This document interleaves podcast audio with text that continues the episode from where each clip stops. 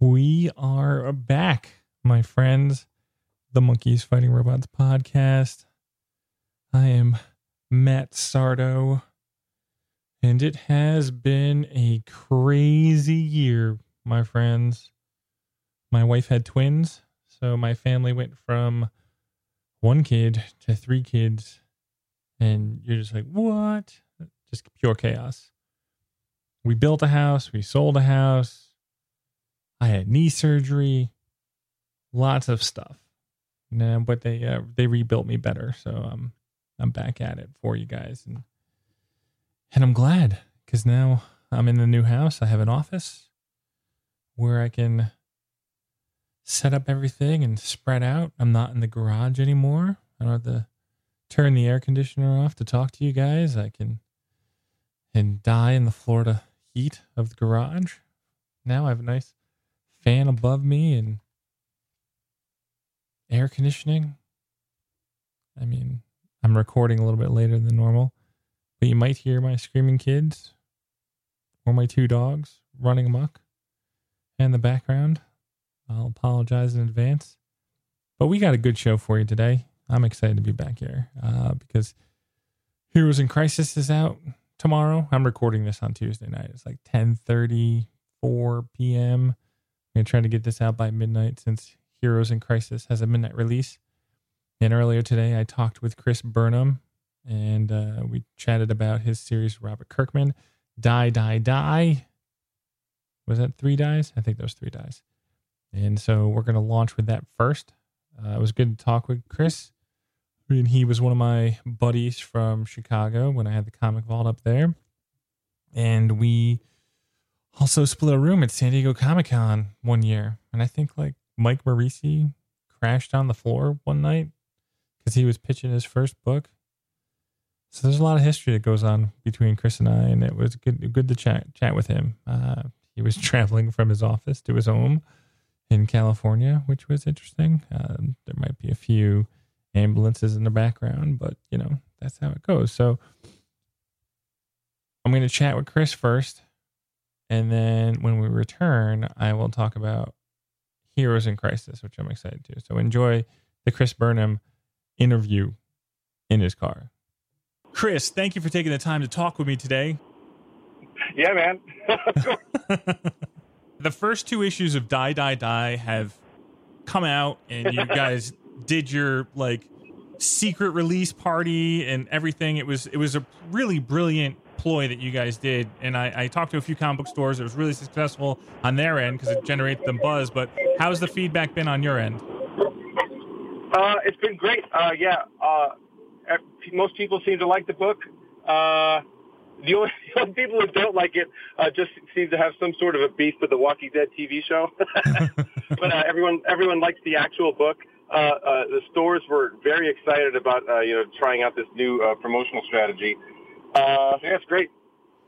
And yeah, you talked about a few people not liking it. It's probably Walking Dead people, but like Comicsgate is like huge right now. And I was like, are there any Comicsgate trolls bugging you for putting too much politics in your story? No, uh, I have uh, kept my head down for uh, for all that stuff. Uh, uh, I, I think one guy has bugged me about it, but it was just like based on some jokey tweet I made. I don't know. Maybe maybe I'm a chicken shit for not you know sticking uh, you know you know chiming in and saying hey uh, Comicsgate sucks, but uh, I don't know. I'm trying to focus on my work and not getting any uh, rage battles. Uh, no, this was. I mean, if, if anybody came at you and said like, "Hey, your book is too political," I mean, like that's just them just being ridiculous. So it was kind of like a, a jokey question, but uh, let's get yeah. to let's get oh, to. Wait, no, that is true. I did read a review where where someone thought it was a. Uh, uh, he was convinced that the uh, the Connie, who's like a, kind of the one of the main characters, uh, this guy was convinced that Connie was some sort of a stand-in for for Hillary Clinton, and that this was some sort of uh, like a uh, left-wing revenge fantasy or something, which is it's not at all. Like he was just he was inserting his own politics into the book more than we were. Uh, that's the that's the only sort of uh, you know whatever right-wing criticism we've gotten over it. So I guess that's I guess he was probably Comics Gate adjacent. and uh, you have worked with Grant Morrison, and now you've worked with Robert Kirkman. They are vastly different writers, but do they have any similarities? Uh, they're both very, very funny uh, to talk to, and they're they're both amazing uh, shit talkers. Uh, just because they, uh, you know, they're you know two of the smartest guys in comics and two of the most you know successful people in the history of comics. So they're uh, they're they're they've got in, uh, you know very uh, insightful thoughts into why everyone else is horrible at their jobs, which is uh, always fun to talk smack with those guys. uh, but yeah, but otherwise, like their uh, you know, storytelling aesthetics don't seem very uh, very similar at all. Other than uh, you know, if uh, they both can come up with pretty you know gross, outrageous ideas, but uh, but other than that, they're pretty pretty different. And then Die Die Die has some intense dialogue. How do you convey that as an artist? Yeah, that's tricky. Uh, I've never really uh, uh, dealt with that before. Uh, uh, most of the time, like uh, Grant Morrison's dialogue is pretty concise, and so is Joe Casey and Peter David. Also, the, they you know, have more of a comic book aesthetic, where you you know kind of boil a whole uh, conversation down to just uh, you know maybe one or two pages. But Kirkman really, uh, it's almost it's almost like a, a screenplay style of dialogue where just like the entire you know, conversation really plays you know it, its way out in a more naturalistic feel. Uh, so I will try and uh, you know kind of act it out myself. I'll read it out to myself and figure out like what sort of hand gestures would I be doing, what what facial expressions uh, would I be making on, on each particular line. And so whatever, whatever line I feel is the most important in that panel, I'll, uh, I'll you know, try and dial in what my facial expression uh, is. Uh, but it's definitely tricky. I'm not used to it. And the book is created by you, Kirkman, and Scott Gimple. When I hear two of those names, I think TV. Did you guys think about not cutting noses off because it wouldn't translate to a live action show? I it's funny. I asked uh, I, I asked Robert about that uh, when I read the script. I was like, "Hey, so is Greg Nicotero going to do this? Like, uh, are we going to green screen the nose?" He's like, "Dude, what are you talking about? This is a comic book. Like, that is a problem for someone else." So it was not uh, it was not a concern. If if if we get a if we get a TV show out of it, uh, you know, we'll burn that bridge when we come to it. And you mentioned Greg Nicotero. Uh, one of my favorite parts of AMC's The Walking Dead is how I feel they try to one up the zombie scares. And it's, you know, whether they're falling through the ceiling or coming through the swamp or whatever it is, they're always trying to come up with something creative. How creative are you and Robert trying to be with your kills? Pretty creative. Yeah, he's, uh, I think he's trying to uh, make me draw things I've never drawn before, and he's definitely succeeding. Uh, so yeah, it's it's a lot of fun trying to come up with zany stuff. And then there's there's also I think in starting in issue three, uh, it starts to get a little uh, jokier. So they they're they're not only they're not only killing people, they're also uh, you know coming up with kind of gross out pranks a little bit. I don't I don't want to I don't want to spoil too much, but uh, but but it's not just murder. Is uh you know murder is not the only uh, weapon in their arsenal. How how about that? Yeah, this book this book kind of has a boys feel to me. Uh, Garth Ennis's boys, yeah. um, and you yeah, guys sure. push the envelope on the craziness. Is there anything that you or Robert said was too crazy that you're like, no, no, we got to dial it back? Uh, well, we're not showing full nudity, uh, so so there's you know there's some things that we wanted to do with this. It's like no, we can't we can't uh, you know, quite get away with that, but we, we've just kind of drawn that somewhat arbitrary line that we're not showing nudity. Uh, other than that, I think we're we're basically going for the you know going all the way. No, the karate. The I think it was the um, the gun that you stabbed in a guy's neck, and then you karate kicked the gun barrel in through the guy's neck. Uh, that was where I was like, yeah. we're at like a, another level of, of action right here. yeah, that was pretty good. That's a good one. Um, and how many issues is this book going to be? Uh, we are uh, much like we kept the uh, the announcement of this a secret. We are also uh, keeping the length of the first arc a secret as well. Uh, we both think that it's kind of lame that uh, these days you you go as a reader you go into just about every arc knowing how long the storyline is going to be. Like you know this is you know issue one of six or one of four or whatever so you can kind of predict uh, how the storyline is going to go. And uh, I think it takes the can take some of the urgency out. Like if you're if you're just positive, like if I'm positive that you know the hero's not gonna you know die in issue four because I know you know because this issue you know last you know the series was lasting until issue six or whatever. I think it, it takes some of the threat away. It takes some of the uh, immediacy away. So we're uh, we're we're keeping it a secret how long the uh, this first storyline is going for, and then I think we're going to keep uh, keep uh, keep that a secret. Uh, good lord, going forward. Good lord, maybe I shouldn't be driving and doing it at the same time. And so, okay, so you mentioned you want to kind of keep the audience like off guard. Is that something that has been there in the script as well? Because the first issue, like you, you kind of get the feeling of who the hero is, and then he loses his nose, and you're like, oh, this is going to take a different direction. And then issue two takes another direction, and I'm like, okay, I'm really off balance right now. Is that something that Kirkman's trying to do? That's obvious. I mean, obvious on you guys' end. Uh, yeah, yeah, we we are uh, just zigging and zagging uh, every every issue. Hopefully, uh, so hopefully it's you know it is continually uh, unpredictable. Uh, but ho- hopefully it has some sort of a coherent vibe, like irreverent political action, intrigue, or whatever you want to call it. But uh, but yeah, it it it does keep zigging and zagging and changing uh, kind of the the focus on an issue by issue basis while you know, you know, telling one story, but it, you know, we we approach it from a bunch of different angles, from issue to issue. And I know you mentioned that the uh, one of the main characters is not a Hillary Clinton stand-in, but how much of Die Die Die is a parody on society, or and how much is a statement about society? I don't know if it's either. like, I mean, uh, from my perspective, I'm just. Uh, I'm just drawing people killing each other, and I don't I don't know what it means to anyone. Because I did mention in previous podcasts, and I've, I've talked about this uh, personally myself, um, is that when we were talking pre-election, if Trump got elected, I thought that shock art would have a resurgence. So I thought on the and the cops are going by apparently, uh, or ambulance. Uh, yeah yeah, yeah, ambulance. There's some sort of chaos happening right, right in front of me. But during Reagan, all right, we're good. Yeah, but during the '80s, there was shock art uh, in retaliation to Reagan, and then you know, I, I feel like there's going to be that too as well with the, what's going on with Trump, and it's just how society works. That like, you know, this thing kind of happens, and and th- this book is for me, I call it shock art. Would you? Do you call it shock art? Uh, I guess that. I mean, the shoe fits uh, sure. Like it's it's not our it's not you know personally my intention to do that. Like most of the stuff, most of the stuff I've been doing for throughout my career has been as outrageous as I can get away with.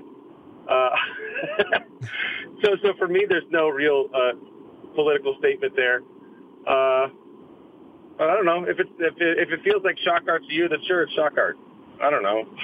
I'm, well, you bring that up, and I was like, I then I I flipped back to Officer Down, and I was like, yeah, you've been doing this forever. I mean, like, all right. So let's let's go to a softer note. You're a father now. How has fatherhood affected you as an artist? Uh, uh it makes uh, drawing for 14 hours a day, which is what I uh, had been used to, uh, makes that impossible.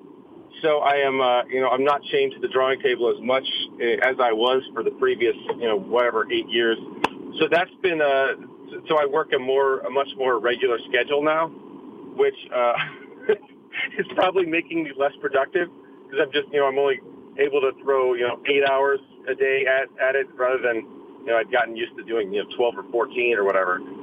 So that's different. Uh, occasionally I'll get the instinct that like I've, maybe I should draw less horrible things, fewer horrible things. Sorry, sorry, grammar people. sorry, me.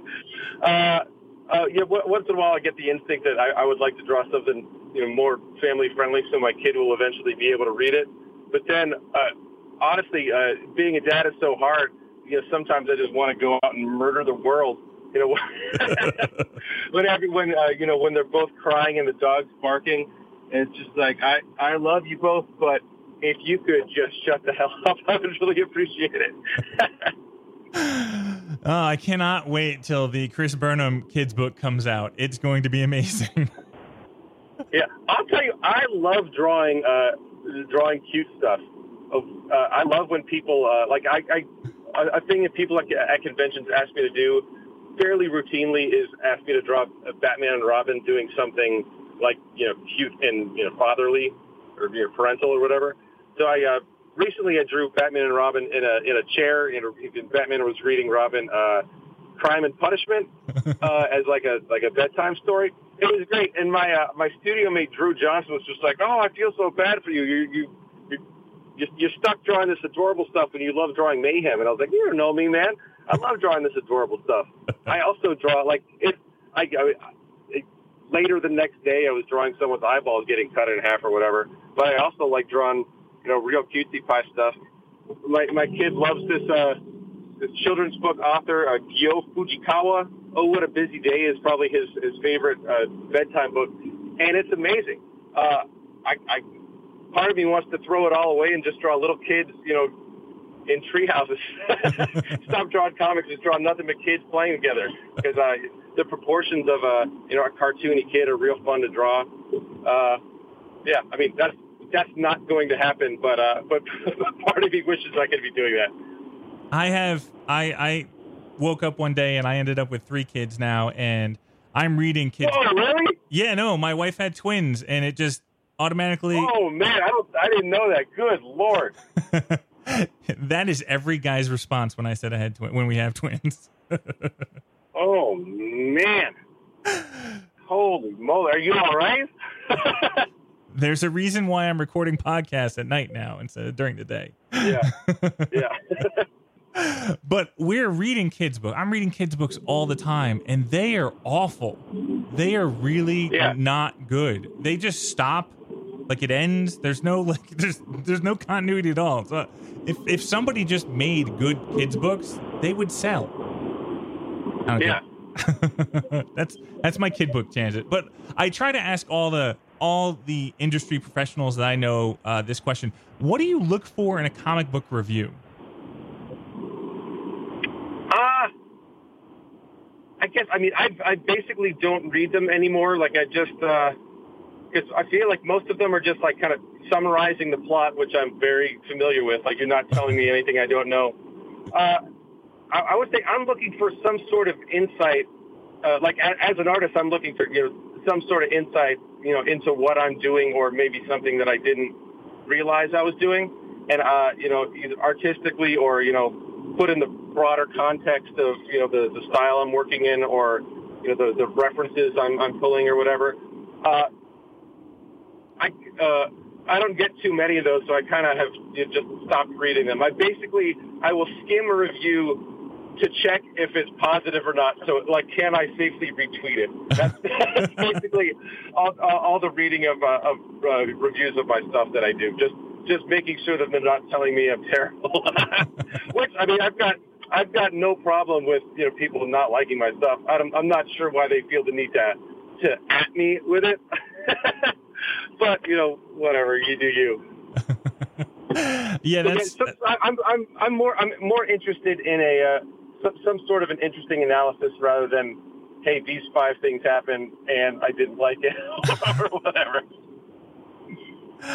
Um, you know, you and I are on the same page. I have a list of things that I, I can't stand, and, and if the first thing is a recap of a comic book, I'm like, no, I don't need a recap. I'm not. I don't need that. Um, so and, I, and for me, like I, I totally, if, if I read a recap and the comic sounds cool, then I read the comic and I do feel like, you know, to some extent, the comic has been, you know, a, a little bit spoiled. Like, oh, you told me all the good things. Now I can't experience those good things, you know, for myself really. Uh, so I, I think that's kind of a drag. Yeah, that is, that is a drag. Chris, when is Die Die Die? Uh, how many dies are in there? There's three dies. And so the third, when, when's the third issue coming out? The third issue, it was supposed to come out this Wednesday, uh, October, uh, what, what is it, September 27th or something. But there was a misprint at the printer. They printed a cover inside out, actually. Uh, so we had to pulp that print run. Uh, so now the uh, the third issue is coming out uh, on, I believe it's October 3rd, whatever that, uh, that whatever that Wednesday is. Uh, and then the the fourth issue will ship uh, uh, again on time uh, on October 24th. Oh, so we're at least getting four issues. Spoiler. Yes. yes. Spo- spoilers. You're getting at least four. Chris, thank you for your time and best of luck with Die, Die, Die. Hey, thanks, man. Best of luck with your 18 children. that was Chris Burnham and his book Die, Die, Die by Robert Kirkman and him and Scott Gimple.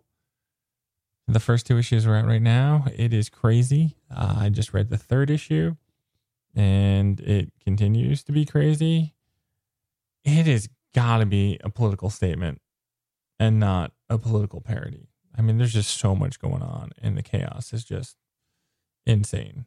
I mean, like I said, I, I think that with Trump in office, you're going to see a lot more shock art, and I'm going to say that Die, Die, Die is shock art. But let's transition from crazy chaos into the dark, depressing times of Tom King as a writer. Because Tom King knows how to bring the pout pout fish to his pout pout depths. Blub, blub, blub. Yep, and I started recording, and my dog just came walking downstairs. Snips is like, What's going on?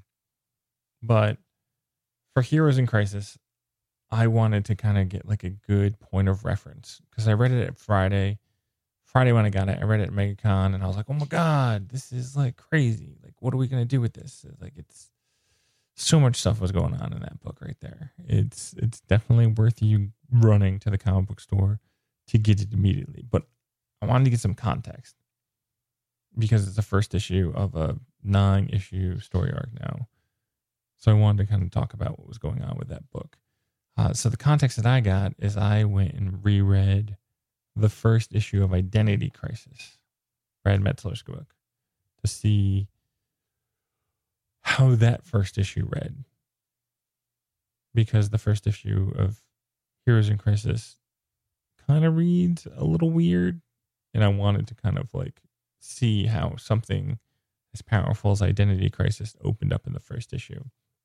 And then also, I reread uh, Batman 45, 46, and 47 with Booster Gold, where Tom King basically like breaks Booster Gold. And that was this has been my depressing Tuesday. That's that's what's been going on. The one thing that I I forgot is how powerful identity crisis is. And now that like I, I read it, I think I read it when I was single. I think I read it when I was single. And then now that I have like a wife in multiple kids. I have three kids now. Oh my God, that first issue is so powerful. Oh, it's just, it's writing on a whole nother level. I mean, like, it is just like, we are going to rip your heart out writing. And it's so good. And it's, I'm to have to finish reading the rest of the book and just be like, here's multiple stab wounds to the gut. And that's kind of like what happens to Booster Gold in in that little book that Tom King wrote. And uh, I'm trying. I'm going to try not to spoil anything, you know, but there is a chance that spoilers might kick in here, um, just from talking about it, and because it's hard not to talk about what happens in that book. But I'm going to definitely try to keep the spoilers to a minimum and everything. Um, but here's a uh, identity crisis is because it's probably been 10 plus years, maybe even 15 years since I read Identity Crisis. Man, that first issue, it just sets everything up so well. And it also, like, eh, it, you're sad, you're angry, you, you're, you're loving. I mean, like, it hits every emotional spectrum that you could possibly want to hit in a first issue. And it's, oof, man. And, you know, I wanted to reread the Batman book to kind of see where Booster Gold is again and just see how things are kind of setting up. And, and Tom, man, I'm sorry, I just had to take a drink of my I'm drinking Lagunitas little something something or little something something. Yeah, there's two somethings in there. Ale. Uh, the stab and grab behind my house, which the local it's the gas station. But in St. Pete, I kind of live on a, don't it's not a shady corner. Yeah, it's a shady corner. So when we moved first moved here, I called it stab and grab. So I just, you know, got a little something something from the stab and grab, and uh, you know, that's that's that's what I'm drinking for this because Tom King has a way of just being super depressing, and I figured that you probably need some booze when you're talking about it. So I really did enjoy Geoff Johns when he wrote Booster Gold. And there's that killing joke episode where like Booster just keeps going through trying to save Batgirl. And he just can't do it. And it just pummels himself to it. And it's just, man, do I relate with that issue more than life itself? It is just phenomenal. Um, you just keep running your head in the wall, just trying to fix things. And you'll just, you know, what if the hundredth time I run my head in the wall? You know, it's just got to keep fighting, keep digging. And man, that was good. And so I reread this Tom King's Batman Booster Gold story, and I feel like, I mean, it's definitely a different Booster Gold. It's not the Booster Gold that I know of. I mean, we're in reboots and everything like that, but like, they, they, I mean, I know that time span, it was two years in that universe, and, but man, they broke Booster Gold pretty easily. And I, that's, that's not the Booster Gold that I ended up. Yeah, it's not the Booster Gold I grew up with. Not that I grew up with them. I read most of my stuff in the 30s of Booster Gold. But yeah, it's just a different tone, and I get what Tom's doing with it, but I'm just not not too happy with it. Um, with that said, uh, Heroes in Crisis is definitely a book that I want to read, and I was excited to read, and I read it, and I'm like, one, okay, let's talk about the good things in this book. Heroes in Crisis. Clay Mann is just a genius on paper with what he's drawing. With from the nine panel grids that I can't stand, but they do show a range of emotion uh, to the splash pages to just all the facial expressions that you could put in a book. Oh my God. It was very powerful stuff. That book is just gorgeous and uh, me, Morey, the colors on this book, oh, it is. I just can't believe how far the medium has come. I mean, because I, like I said, today I read the first issue of Identity Crisis by uh, Rags Morales, which everybody's like, this guy's a brilliant artist. And, you know, what is it? Would that book come out? 15 years ago, 15 plus? plus, and just how much has changed comic book wise with the digital age and how things look crisper and the depth of field that they can put into a page now you know kind of blurring the backgrounds out and, and the watercolors that they can kind of i call it watercolor when i see this it's just i'm going to click on it i'm going to click on it and just see what i got here because it's it's just a different type of texture that you can get. You can show like speed and motion blur. It's like taking a photo and, and just having an Instagram filter and all these different things that you can kind of pull out that just changes and smooths out everything. Where Identity Crisis, you know, was was scratchy and all this other stuff. Like it just there was, you know, it was only like I guess that in my head you know, and this is me layman terms, like Identity Crisis was able to use only allowed to use 100 colors, where like Heroes in Crisis is able to use 5,000 colors.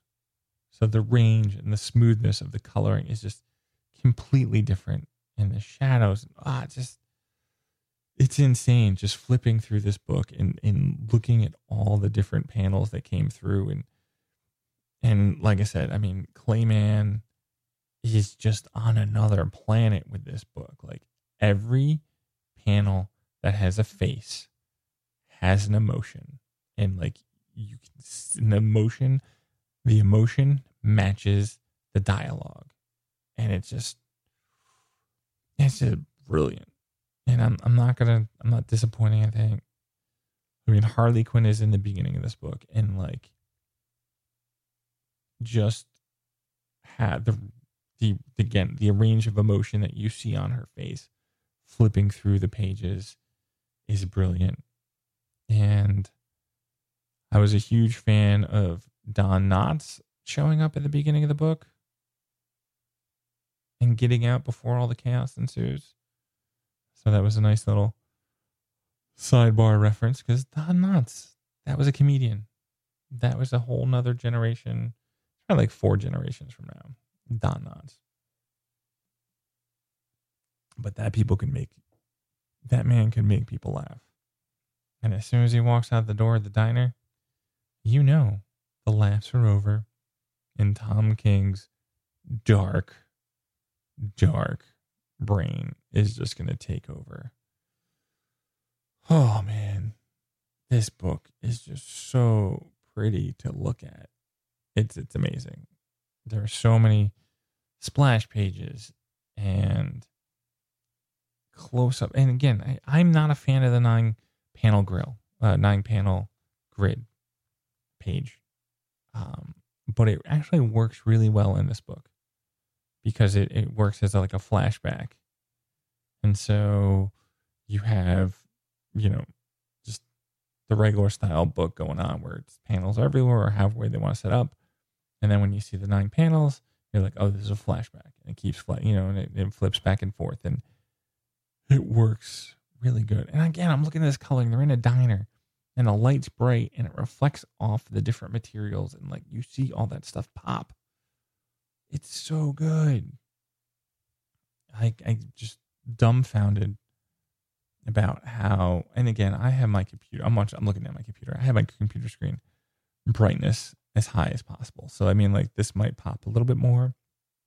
Um, but then there are some super dark, depressing panels. Oh man, yeah. So I mean, like once you get them, what are we? One, two, three, four, five, six, seven. Page seven is when Tom's like, "Hey, this is going to be a messed up tale." Whew. I'm trying to. So I mean, I basically talked about the the action sequences in this book, like just the way it flows and it moves, like it just, it's amazing. It is really good. This is one of the best drawn books that I've ever read. That I've ever read. I'm putting it up there. Like it is. It has got to be a top ten just in artwork alone. Like it is up there so so good because it, it's the balance of coloring and then the way they manage the artwork and the motion to work with the dialogue. Like it's just it is just brilliant. And then there's just some iconic images of the Trinity and and again and the darkness that Tom King puts in the book is just right in your face. Like it is. There are some things. There's the scenery and some of these things are just. It's very visual. This book is so visually good.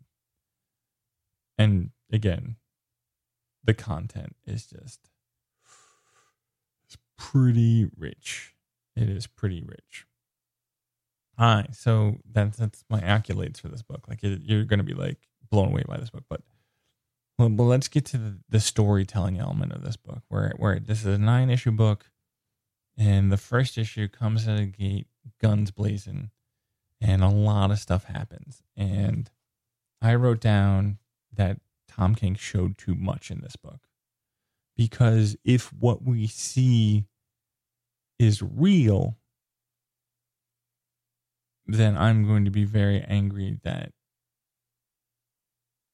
it didn't get justice in storytelling because you kind of just you walk into it and you're like, oh man, what happened? Oh no, this is crazy, blah blah, and then it's over with, or it's just it's it's already happened, so you're in the aftermath already. So if if this is what really happened in the book, and you're just you get caught right in the beginning of it, and you're just and then it's just gonna start running from here.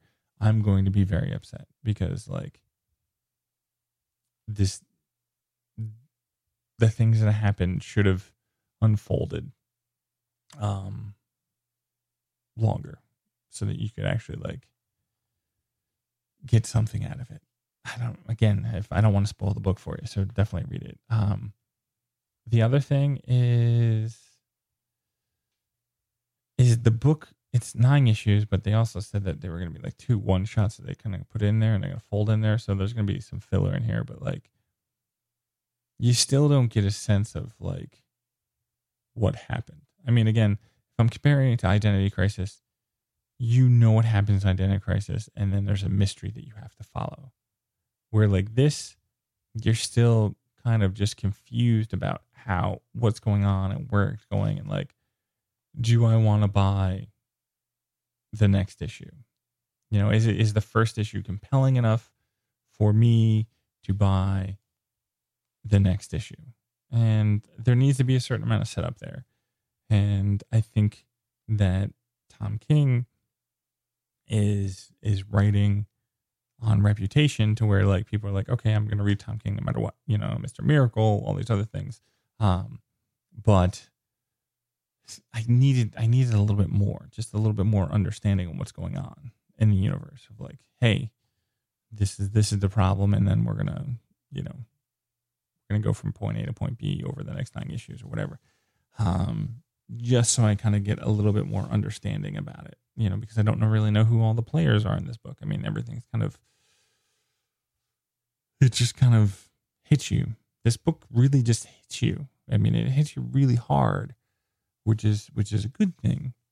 But I it just I feel like it just hits you and it doesn't give you more than that. And that's as much as I'm going to say until issue two comes out, because then I can talk about issue one and then we can talk about my feelings towards issue two. Because basically, that's kind of how it works is I don't want to spoil this book for you. So I'm going to like be like, hey, this book was powerful. Uh, the art is just spectacular. Um, but I just felt like there was something missing. You know, like it's it, and that that could be me just asking for the obvious stuff of like, hey, I really just want to kind of know what the game plan of it of it is. Um, you kind of know what the game plan. You know, again, you just I don't know. Because I've been trying to figure out like this book since I read it on Friday. Like, okay, where's what did I miss? What are the what are the things that are kind of hidden in there, and and, and going from there. And I'm trying to not look for lost leaders and everything else. And I mean, I want you to listen to this podcast, and what I want you to do is kind of send me your, you know, like your thoughts on this book too. Like we could break it down together. Um, and I might do a podcast next week where we just kind of like, okay, this is the aftermath. This is this is my theories um, that are going on. I guess what I could do is I could just pause right here and be like, hey, stop listening. They're going to spoil the book after this point in time. Um, and that's what I could do. But I'm not because this is just us getting back together. This is us just having a drink together and, and talking about comic books and drinking a little something something and uh, going from there. But um, I'm I'm really glad to get back behind the microphone and talk with you guys uh, because I want to talk about comic books. I want to talk about movies. I want to talk about some Netflix shows. Like they already sent me Daredevil season three, and I'm gonna start watching that. Um, and then I also got some, what else did they send me? They sent me some Runaways. And so I'm starting to get some more stuff from the TV end uh, ahead of time that I can kind of talk about with you guys. We got Venom coming out. We got Aquaman. Um, you know, there's there's some movies coming out that we can talk about. I still want to go see Mandy. It just stupidly doesn't play in a theater in St. Pete. Um, and that's the way I want to see it. I want to see it in a theater. I don't want to see it in my house and freak out my children and my wife. Why are you watching Nicolas Cage covered in blood with a chainsaw? Like, yeah, that's just crazy. It's crazy talk. But Heroes in Crisis looks amazing. The writing is is almost there. I I don't know what it is that I need. I just need a little bit more. Maybe I just need to explain to me. I don't know. I don't think I need to explain to me.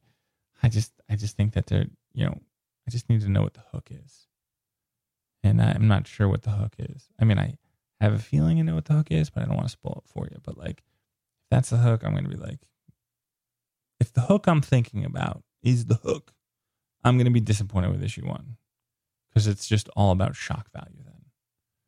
So, but that's where I'm going to leave it.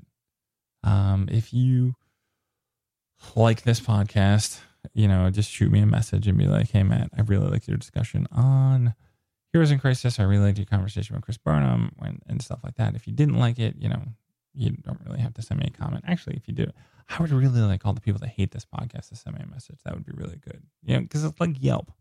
You know, people only leave negative reviews because like they, you know, when you're angry, you want to do something, but when you had a good meal, you're just like, eh, I'm good. I'm gonna go rub my belly and sleep and stuff like that.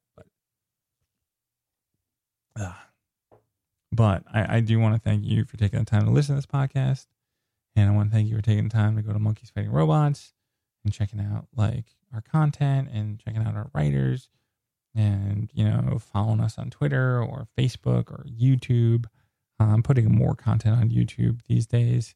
Um, and we're also goofing off on instagram. We do we're all on those things. And if all you have to do is google monkeys fighting robots and you'll be able to find all this stuff. So i'm not going to give you a ton of ton of things to but we're definitely to break down the episode we're going this is more the mtv unplugged version of the podcast. Um, but I want to get more of these in now that we're settled in the house.